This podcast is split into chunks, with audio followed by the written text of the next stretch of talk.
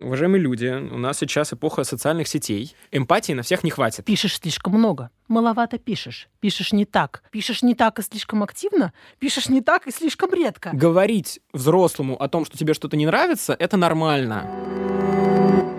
Привет! Это специальный выпуск подкаста «Что изменилось?». Сегодня поговорим о таком феномене, как кибербуллинг. У микрофона Макс Ефимцев.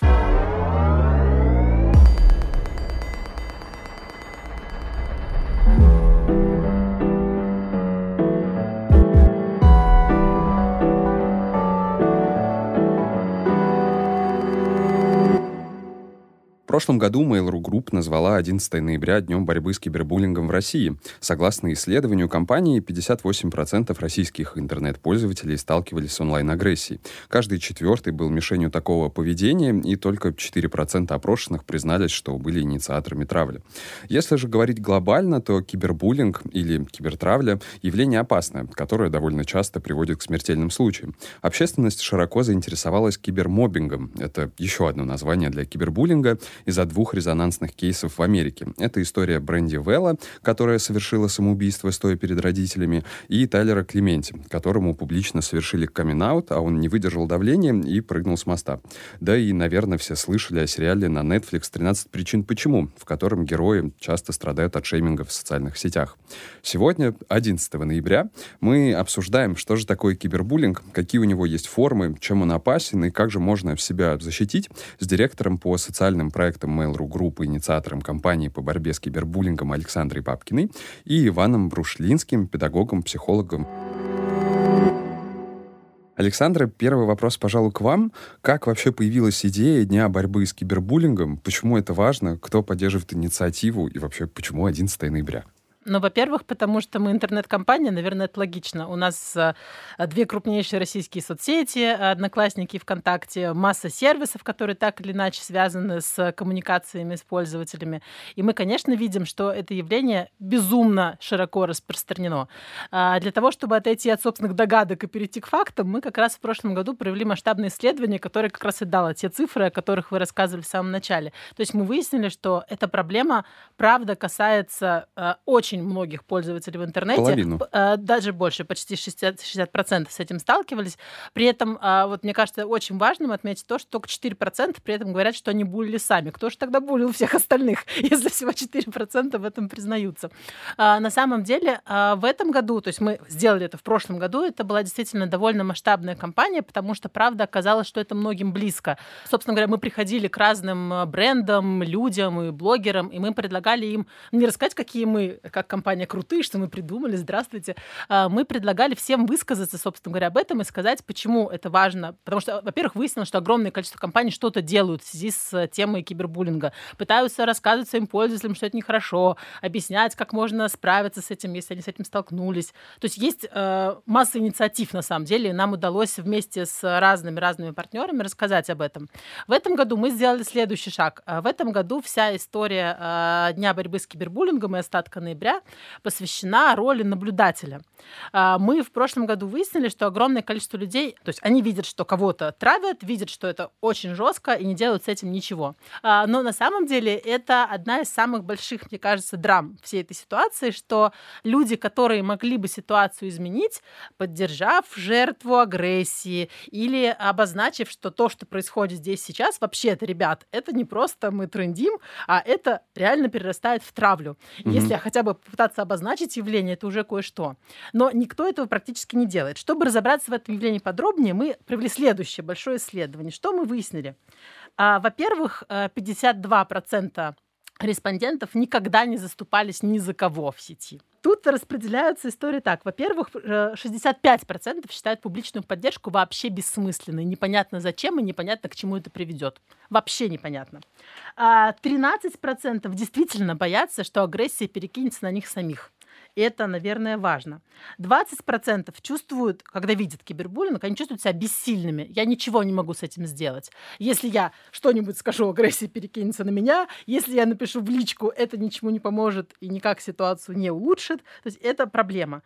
А вообще 57% считают, что бездействие наблюдателя — это вообще ок. Цифры, правда, немножко печальные. То, в какую сторону хотелось бы, мне кажется, российское общество развивать, а, это в сторону эмпатии да, как минимум, когда ты вообще-то не, не, не можешь себе позволить запастись попкорном в такой ситуации, а ты все-таки что-то пытаешься сделать. Мгм. Что-то, что для тебя относительно безопасно. Например, написать комментарий в личку. Да?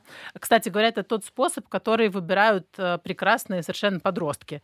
А, Вот еще в прошлом году мы выясняли, что именно молодые ребята, они пытаются сделать хоть что-то, хотя бы в личку. Да, окей, они боятся, что на них перекинется, но они хоть как-то поддерживают. Мгм. Мне кажется, очень важным э, момент разделения э, дискуссии в интернете, в том числе с использованием ряда эмоциональных аргументов, и насилия. Ну, то есть именно кибербуллинга.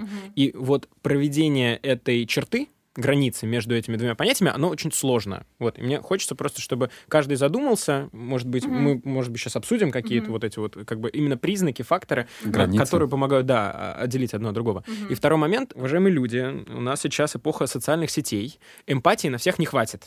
Вот это нормально, если что, эмпатически не на все отзываться. Согласна. Почему 11 ноября? Это на самом деле довольно э, такая метафоричная история. А, во-первых, мне кажется, ноябрь это самый противный месяц для самоощущения в России, потому что все очень серое, очень плохо, мокро э, и вообще. А, 1-1-1-1, да, 11 ноября, это вроде бы про, э, ну, про одиночество, потому что э, когда человек становится жертвой э, волны агрессии, которая направлена на него, он чувствует себя совершенно одиноким. Давайте тогда попробуем все-таки разобраться, что Мгм. такое кибербуллинг, есть ли разница между всеми вот этими понятиями э, кибербуллинг, Мгм. кибертравля, кибермобинг, чем Мгм. они вообще отличаются, отличаются ли? Во-первых, стоит понимать, что буллинг и кибербуллинг — это явление ну, схожего порядка, скажем так. То есть кибербуллинг является скорее продолжением буллинга в принципе как такового. А, Что такое буллинг? На мой взгляд, это проявление физического или психологического насилия, группового или индивидуального, ну, одним человеком в отношении другого человека. Соответственно, кибербуллинг — это различные проявления психологического насилия, потому что физическое в интернет-пространстве, к счастью, невозможно. Мне кажется, тут еще важно а, уточнить по поводу того, а, насколько это переходит в оффлайн, потому что вообще-то одна из проблем такого сов- современности в том, что а, кибербуллинг может переходить в оффлайн. А, есть, например, такой термин киберсталкинг, а, Мгм. и с этим очень сталкиваются блогеры и стримеры в том числе. Это явление, когда тебя твои подписчики или не подписчики, они тебя выслеживают и приходят к тебе домой. И вот это уже совсем не весело, потому что если с онлайном ты как-то справиться можешь, но когда к тебе залезают в окно, Да, но это, это, очень нехорошо. Это, это проблема сталкинга. Да. Это все-таки не, ну, на мой взгляд, это не совсем про кибербуллинг, как раз переход в оффлайн. То есть, если мы остаемся в границах именно Мгм. кибербуллинга, то а, обычно у нас что приводится? Это токсичное поведение различных его видах. Это шейминг, это троллинг. Вот, я думаю, может, мы сейчас что-нибудь еще накидаем, но Мне это кажется, какие-то их- основные правда, виды. я читала просто гигантское количество терминов. э, Каждый из них подчеркивает ту или иную специфику э, того или иного вида агрессии. Э, Кажется, что просто в этом мало смысла погружаться в тонкости каждого определения. Важно, что это агрессия. Важно то, что э, те, на кого она направлена, страдают не просто понарошку э, онлайн, а страдают по-настоящему и физически. У нас один из хэштегов этого года, помимо «нет кибербуллингу», это «ничего страшного» в саркастическом ключе. Потому что а, очень многие люди считают, что это чушь. Ну ничего, тебя там кто-то на тебя оскорбил в интернете, ну давай, выключишь интернет, все будет нормально, ничего страшного, короче говоря. Ничего страшного, все нормально. Внутри человека, когда к нему обращаются подобным насильственным психологическим образом, он субъективно, скорее всего, всегда будет переживать что-то неприятное, негативное, и это нормально. А Проблема начинается в тот момент, когда люди в его окружении начинают обесценивать его эмоции. Обесценивание — это в тот момент, когда другой человек говорит, что тебе плохо, а ты говоришь, вот, ну да, либо само пройдет, либо там, да это не важно. А человек, который э, находится на уровне эмоционального переживания, э, он нуждается в эмпатии.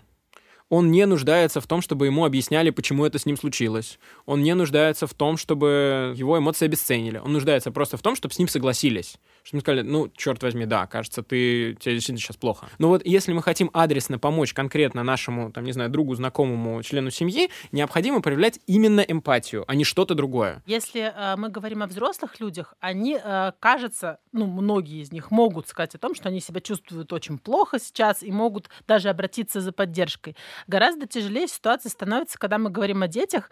А, у нас а, в прошлогоднем исследовании была такая история о том, а, мы спрашивали, почему дети не рассказывают родителям о том, что с ними происходит в интернете. Знаете почему? Потому что боятся, что трубит интернет. Первая реакция взрослого, который не очень погружен в тематику и специфику, это просто закрыть, закрыть, закрыть, удалить, удалить, удалить и пере, перерезать провода mm-hmm. и так далее.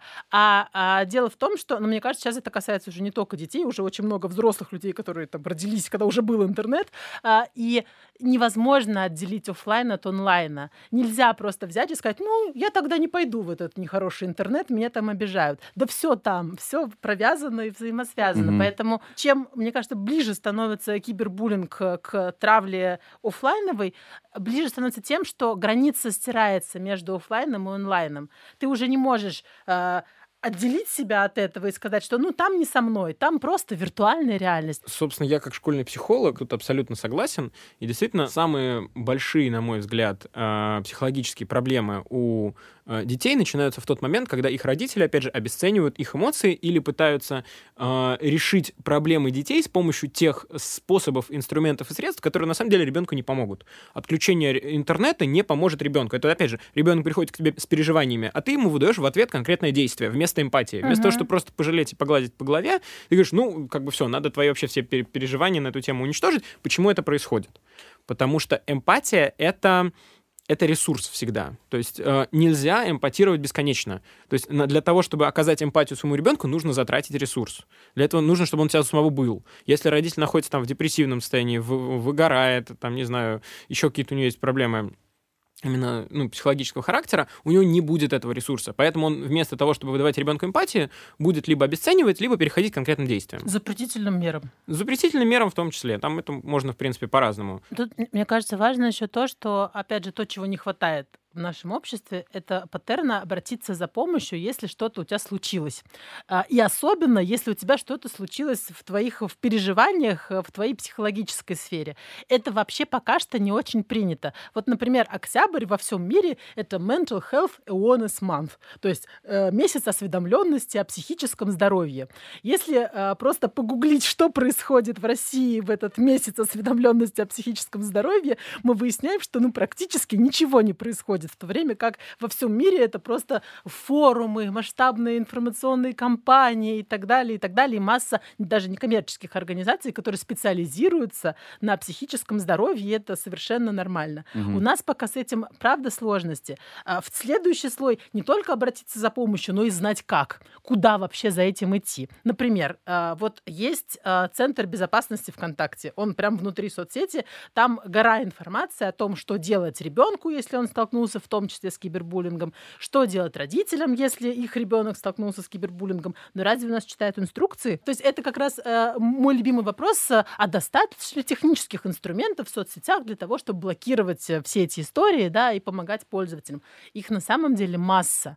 Но, э, во-первых, э, люди не хотят о них узнавать очень часто, а с другой стороны, э, нужно этим просто хотя бы заинтересоваться. И сами технические решения, они не поменяют людей.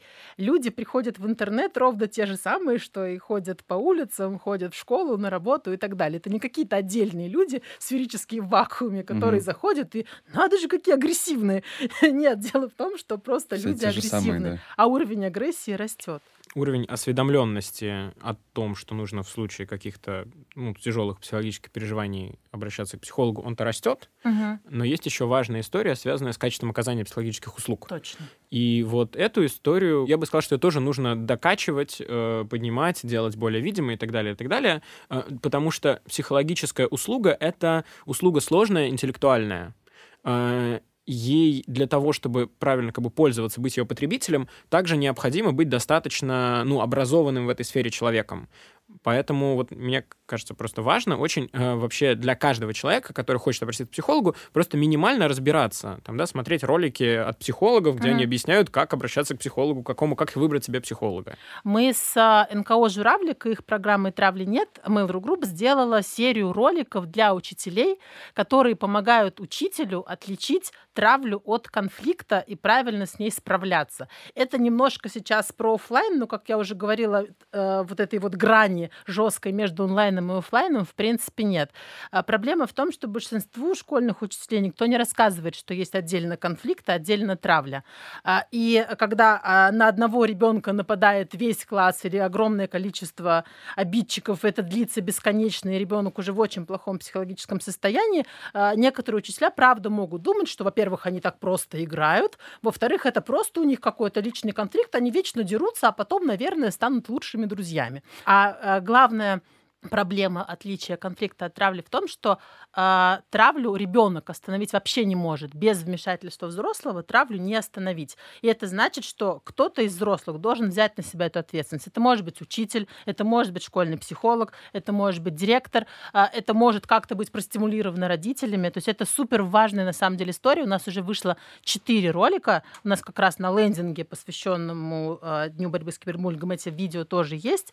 Э, это ну, вот как бы наш такой маленький вклад, чтобы помочь учителям ну, моя профессиональная здесь позиция заключается в том, что, безусловно, основным человеком, который должен разбираться с конфликтами и с травлей в школе, является, конечно, психолог. Не директор, не учитель. Потому mm. что задача директора все-таки заниматься администрированием процессов. Задача учителя — учить детей, передавать им знания э, и так далее, и так далее. А вот задача психолога как раз заключается в обеспечении психологического сопровождения образовательного процесса.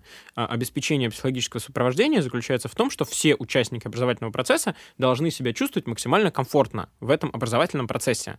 То есть, да, это, на мой взгляд, не только про то, что школьный психолог э, сопровождает детские конфликты, он сопровождает и конфликты между учителями и м, детьми, учителями mm-hmm. и учителями, учителями и администрацией, э, там, не знаю, э, детьми и родителями, mm-hmm. э, если ребенок к нему обращается за этим угу. то школьный психолог, в принципе, может выступить в качестве такого медиатора в этом конфликте, потому что э, часто иначе ребенок оказывается вообще в одиночестве, если у него конфликт с своей семьей. То есть, э, ну, то есть, потому что школьный психолог в любом случае, чем служба социальной поддержки.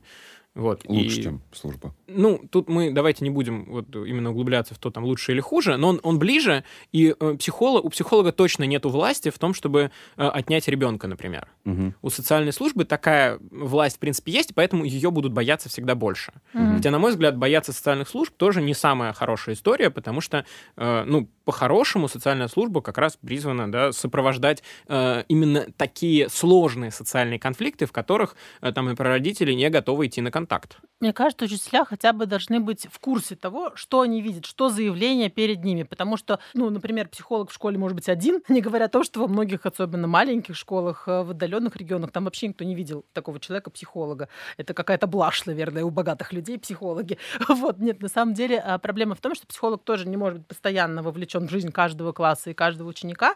А, и тут роль учителя, наверное, в том, чтобы ну, увидеть это явление, да, и рассказать, например, психологу о том, что вот тут может быть какие-то сложные ситуации. Мне кажется, что тут просто важна, важен такой как бы коэффициент, угу. как а, количество детей на одного психолога в школе.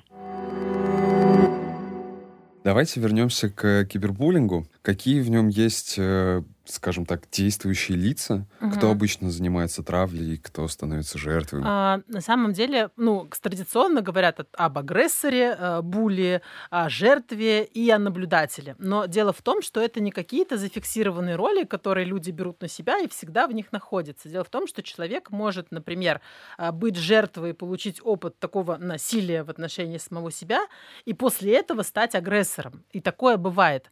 То, что мы в этом году в исследовании нашли Э, опять же, по результатам качественного этапа исследования, люди говорят о том, что наблюдатель, э, когда он пытается защитить жертву, ну, можно же по-разному защищать, да? Можно как-то нейтрально, э, проявляя эмпатию, что-нибудь такое. А можно прийти защищать и стать агрессором тут же. То есть ты из э, наблюдателя, который сочувствует, становишься агрессором, который развязывает травлю против були. Ничего себе. То есть это на самом деле какой-то э, просто клубок и комок, и все может перерастать э, одно в другое. Кажется, снижение градуса агрессии это в принципе то, что должно помочь. Мне тут хочется поговорить про важность вообще эмоций, потому что у всех у нас есть эмоции, иногда в том числе довольно сложные, ну, можно сказать, такого отрицательного, негативного какого-то эмоционального спектра, типа злости, например. Злость при этом это абсолютно нормальная эмоция, абсолютно нормально испытывать злость. Абсолютно нормально злиться на человека, если он тебя злит. Это нормально проговаривать, это нормально как-то, в общем, да, выражать в социальное пространство. Другое дело, что есть более конструктивные и менее конструктивные способы. Например, да, есть такая методология, психология называется ненасильственное общение, она про то, чтобы как раз учиться выражать свои эмоции максимально конструктивно. Теперь осталось выяснить, как сделать так, чтобы все одновременно перешли к ненасильственному общению. Э, этого не произойдет одновременно. Mm-hmm. Это то, что будет происходить постепенно. Mm-hmm. Потому что, на мой взгляд, э, постепенная психологизация во многом, инструментализация, технологизация процессов общения будет происходить. Потому что мы видим, что у нас есть более конструктивные способы общения, которые приводят к тому, что конфликты разрешаются, mm-hmm. и, и, и все как бы все хорошо. А есть менее конструктивные, угу. когда конфликты эскалируются, угу. когда эм, там одна конфликтная ситуация порождает след за собой там еще целый клубок каких-то ситуаций, перерастает в итоге в открытую вражду. Вот. И это не очень конструктивно, просто там, да, с точки зрения рациональной выгоды, например, для участников конфликтной ситуации. Мне кажется, что взрослые люди сейчас не очень э, вообще понимают, какие эмоции они в какой момент испытывают, могут их назвать и как-то вообще отследить. Это то, чему, ну вот, э, меня не учили точно в детстве совсем. Э, и кажется, что не то, чтобы начали активно учить у нас в стране этому, потому что, ну, я вижу, ну, мне кажется, все видели по фильмам каким-то зарубежным, американским и так далее, когда ребенка прямо учат говорить, я сейчас злюсь.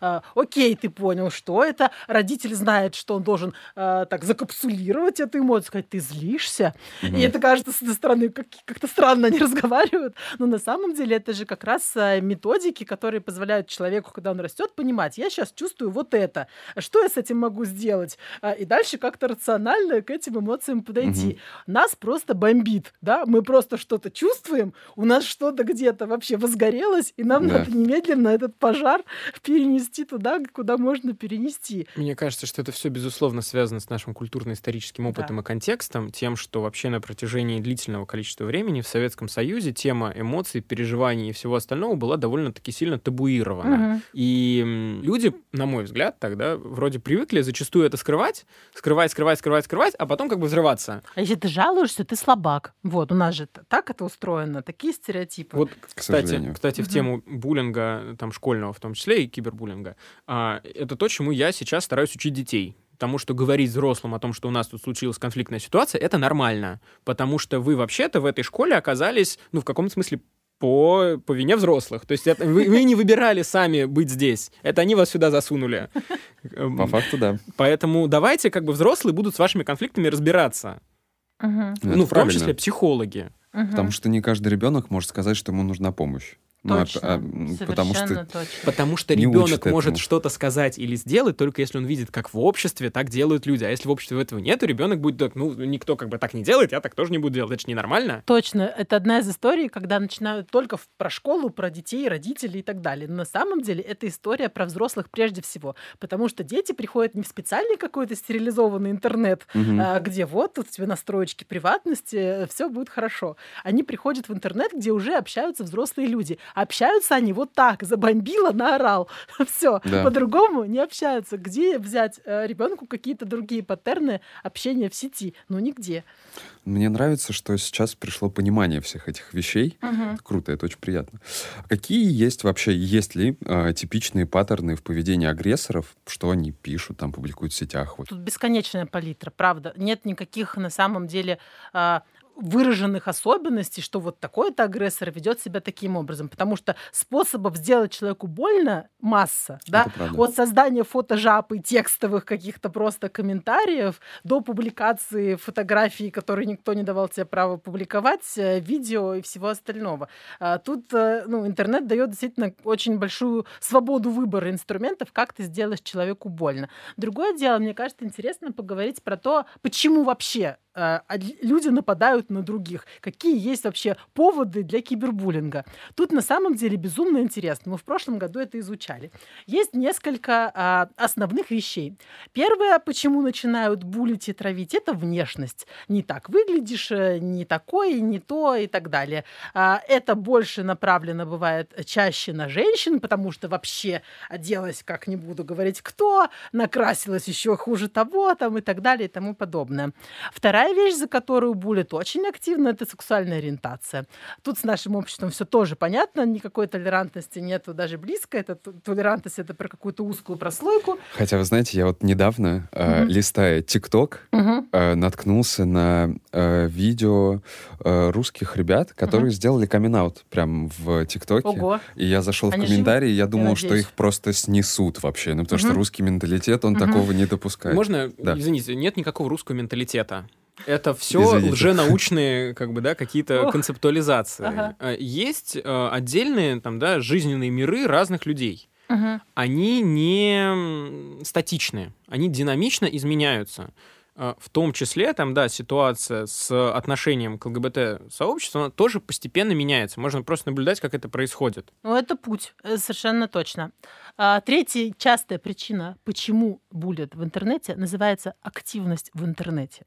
То есть пишешь слишком много, маловато пишешь, пишешь не так, пишешь не так и слишком активно, пишешь не так и слишком редко. Это причина, которая на самом деле для, подходит для всего.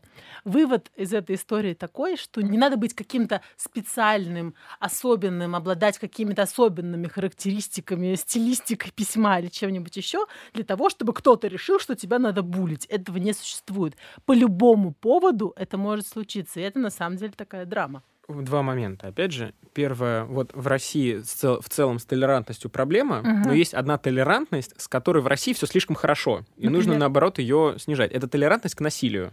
Ох, да. Вот в России как бы люди привыкли не замечать вообще в принципе ситуации насилия а, и нормально к этому относиться. И, собственно, вот одним, ну, ну, опять же, я не знаю каких-то исследований конкретных, но Мгм. просто на основании своего личного профессионального опыта а, я выделил, ну, паттерны, скажем так, какие-то маркеры, которые могут говорить о том, что человек с большей вероятностью, нет, не обязательно так, но с большей вероятностью может быть склонен к эм, ну, формам различного агрессивного поведения. Мгм. Это как раз э, терпимость к насилию. То есть, когда человек считает, что насилие — это нормальный способ разрешения проблем. Э, И, соответственно, да, через что это может проявляться, выражаться? Там, да, это различные паблики радикальной направленности. Мгм. От мужского государства до радикального феминизма. Это риторика ненависти различная. Это интерес к оружию, насилию, сообщества типа Колумбайном, интерес к различным теориям расового, национального, интеллектуального э, или иного превосходства. Вот. Это позитивное отношение к линчеванию, то есть к Мгм. самосуду, когда Мгм. люди просто сами берут и судят а, в, в обход судебной системы э, и прочим формам насильственного восстановления справедливости. То есть вот в тот момент, когда ради благой цели мы начинаем применять насилие, э, это как бы ну такой маркер того, что э, вы приближаетесь к тому, чтобы становиться агрессором, там, в том числе кибербуллером. Это очень крутая мысль, на самом деле. А, а В исследовании этого года тоже на качественном этапе много говорили о том, что а, хочется как будто бы отделить истории, где мы боремся за справедливость, и тогда все как будто бы средства хороши, в том числе и насильственные, от всего остального, потому что иначе справедливости не добиться. Если ты не напишешь а, про кого-нибудь, а, про человека, блогера, а, какую-нибудь организацию, компанию, бренд, как он безобразно себя ведет, невозможно добиться ничего иного. А, И, и это начинает работать. Люди говорят о том, что ну вот смотрите, удалось же добиться, вот смотрите, это же стало работать, значит, так и надо действовать. Вот тут я вынужден тоже не согласиться, потому что, на мой взгляд, есть такая штука, как институт репутации. Мгм. И он про то, что, соответственно, ну, то есть э, есть, есть обратная связь. Да. Есть в том числе негативная Мгм. обратная связь, есть критика.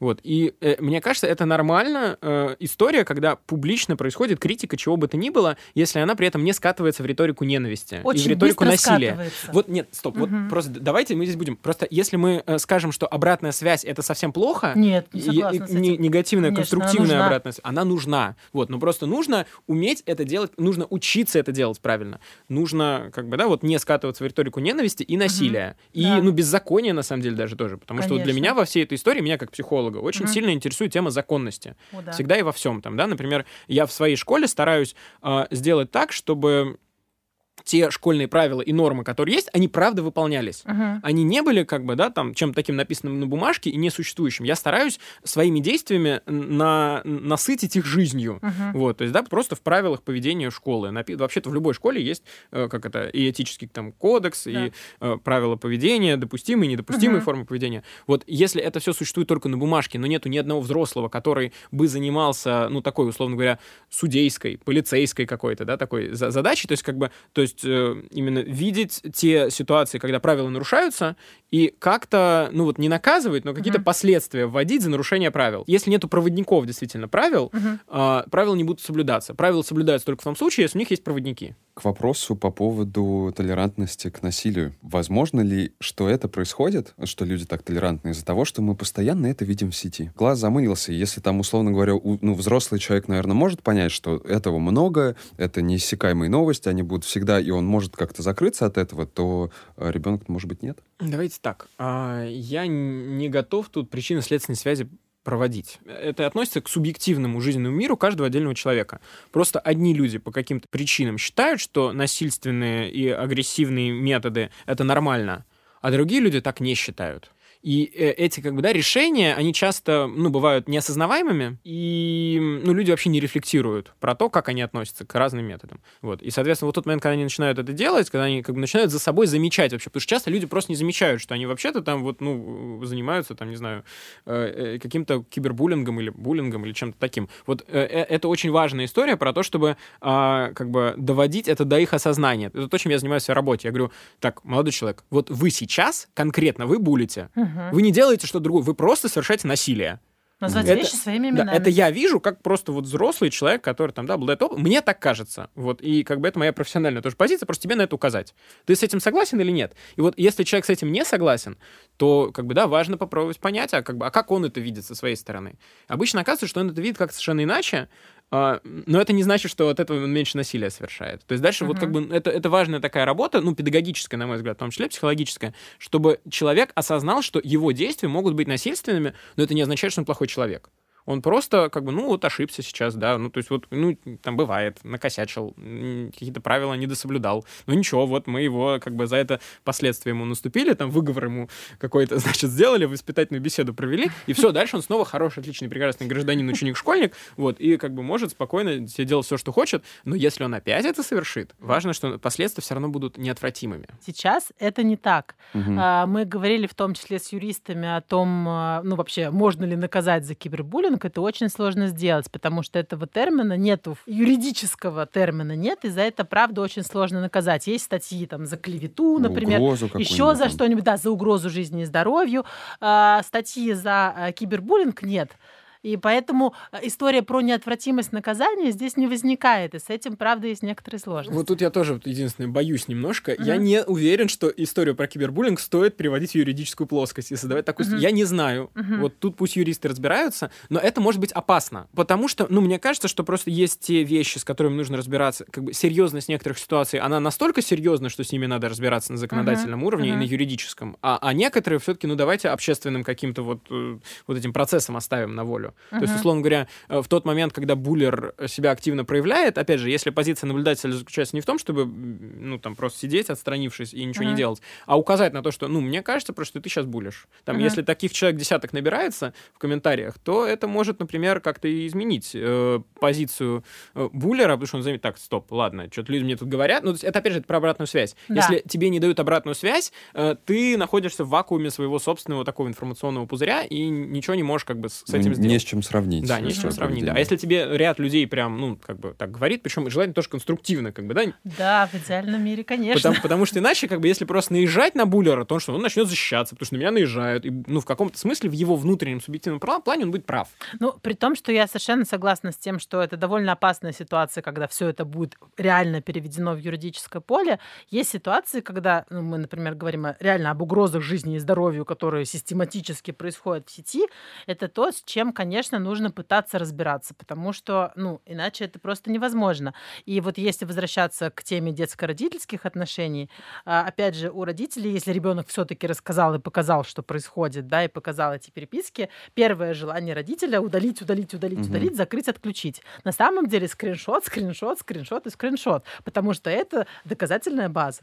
Тут есть еще более хитрая история, потому что у нас же есть вот этот вот тоже такой нарратив, очень распространенный э, в общественном сознании, про то, что, ну, есть крысятничество. Угу. Ну, как бы вот, ну, нельзя стучать, типа, на, на да, своих да, там, да. да, нельзя как бы вот туда наверх куда-то да. отправлять. И это, конечно, э, ну, э, это последствия э, тюремной просто Конечно. логики, которая у нас в России была распространена. Тут я как бы как э, человек, который занимается помощью в том числе и заключенным, и бывшим Мгм. осужденным людям, Мгм.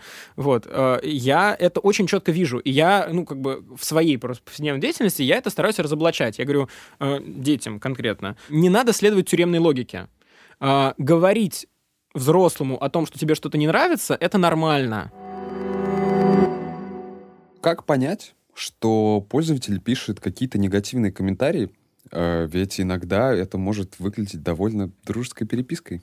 Это на самом деле очень сложная история. А Сейчас, например, одноклассники объявили хакатон. Э, Ребята разрабатывают программные решения, которые как-то пытаются дифференцировать да, вот эти контексты, э, те слова, которые используют. Это на самом деле очень и очень сложная задача, потому что иногда дружелюбное общение в сети выглядит как э, пятиэтажный мат, оскорбления самые-самые изощренные, но это они так просто дружески общаются по ощущениям участников процесса. Если в рамках этого процесса всем норм никто не расстроился, не э, чувствует себя ужасно, тогда вроде бы норм.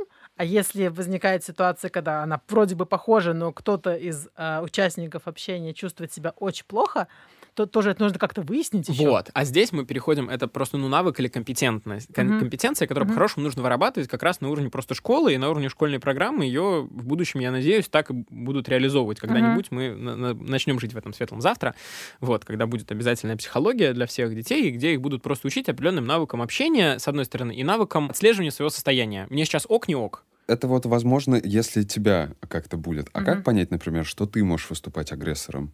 Ведь ты же, у тебя же может развязаться какая-то абсолютно безобидная дискуссия, в которой постепенно будет градус повышаться, и вот вы там Тебе практически... все веселее, а человеку очень Ну, плохо. например, да. И Мгм. вот как вообще распознать, что ты, например, неосознанно стал агрессором Ну, во-первых, мне кажется, тут важно допустить базово для себя каждому человеку мысль, что он потенциально может быть агрессором. Мгм. То есть он будет агрессором, если он будет, э, как бы там, да, какие-то насильственные в отношении другого человека вещи применять. А мы, как уже выяснили, насильственные ве- штуки как распознать? Только субъективно.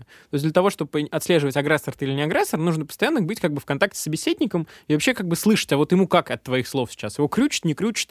Ему нормально, ненормально? Он себя плохо чувствует или неплохо? И это то, в чем сложность онлайна кажется, потому что все-таки, когда мы оффлайн, мы видим глаза человека, видим его позу, он э, там у него глаза наполнились слезами или там сжались зубы и Ну, кулаки. интонацию голоса, в конце да, концов. интонацию. А когда мы э, без голосовых, а просто там текстом, картинками и так далее, непонятно. Вот это принципиальная история, на мой взгляд, тоже. Она про, мне кажется, такое важное правило э, цифрового этикета, наверное, что ли. Если у вас происходит негативная ситуация, связанная с отрицательными эмоциями, с э, конфликтной ситуацией, чем-то другим, ее всегда нужно переводить из переписки либо в голос, звонок, в личную встречу. Потому что Интересная тема. вот это, это прям вот правило, которое я для себя лично использую в жизни и которое я всем рекомендую делать. Потому что в переписке вы никогда не сможете получить достаточную степень информации об эмоциональном состоянии человека, вы не сможете позаботиться о нем, он, скорее всего, не сможет увидеть в ваших сообщениях какой-то своим... Он у них, там, если человек сейчас находится вот непосредственно в моменте в состоянии того, что ему кажется, что его все булят, хотя, Мгм. может быть, это не обязательно так, то есть это же тоже все субъективно. Он увидит, скорее всего, в ваших сообщениях, вот именно в тексте, да, именно как бы то, что подкрепит его мысль. Как э, защитить себя вообще от негативного такого воздействия? Психологи создали э, такой, условно говоря, параметр, сконструировали такой термин, называется виктимность. Мгм. Это то, насколько человек как бы имеет повышенные шансы, чтобы стать жертвой. Потому что не все люди имеют одинаковые шансы стать жертвой, ну, буллинга, там, не знаю, насилия, агрессии или чего-то такого. Я, я тут, опять же, не на свои, не, не на теоретические выкладки, а на Мгм. просто свою практику. На мой взгляд, э, чаще всего есть, сло- да, как бы вероятность самая высокая стать, ну, условно говоря, жертвой у того человека, которому сложно давать обратную связь другим людям о своих состояниях, которому сложно сказать о том, что ему что-то не нравится, которому сложно сказать взрослым о том, что ему что-то не нравится. Люди, у которых, ну, какие-то есть сложности с психологическими границами, то есть с отстаиванием своих границ, с, ну, то есть, которые, условно говоря, опять же, там, да, ну, привыкли, ну, терпеть в каком-то смысле насилие. Мгм. То есть именно эти люди, они как бы являются таким самым лакомым кусочком для насильника. Я еще хотела сказать о том, что если возвращаться к вопросу о том, как защитить себя от вот этого всего, а, мне кажется, один из способов это узнать, что тебе дает вообще ресурс в жизни и силы для того, чтобы справляться с любыми ситуациями. Ресурс люди черпают из разных вещей. Ты можешь найти свое сообщество людей, с которыми тебе интересно, которые тебя поддержат, куда ты можешь прийти, а, даже когда тебе там нагрубили на тебя, наорали, нахамили, но ты с этими людьми себя чувствуешь хорошо и наполняешься энергией. Или найти хобби, любимое дело, то, что тебе гарантированно будет приносить удовольствие. То есть нужно, а, чтобы в жизни человека было что-то, где точно есть хорошее для него, где есть понимающие люди, классно, если это семья дома и так далее, классно, если это коллеги и на работе все настолько здорово, потому что это то, как раз, что э, создает вот эти социальные связи, которые удержат нас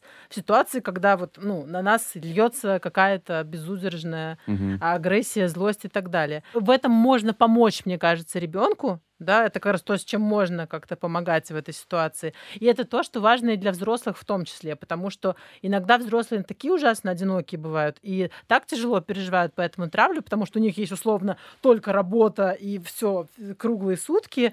Возникает ситуация, когда все против них и вообще не за что зацепиться, и все развивается плохо. Да, мне кажется, просто важно сказать, что вот одиночество — это самое, э, самый такой стрёмный, что ли, рисковый фактор угу. того, что с человеком дальше что-то будет развиваться. То есть прям вот все исследования, какие ни возьми, там одиночество будет одним из факторов э, каких негативных психологических, психических процессов человека. Мы существа социальные. Uh-huh. Вот. Ну, то есть, как бы, да, за, там, за, за редким, условно говоря, исключением, uh-huh. там, типа, расстройства аутистического спектра, uh-huh. там здесь своя специфика. Да. Но в массе своей, там, да, не знаю, больше 90% людей, это люди, как бы, социальные, для нас важно общаться, для нас важно, чтобы нам было с кем поделиться нашими эмоциями, переживаниями и всем остальным.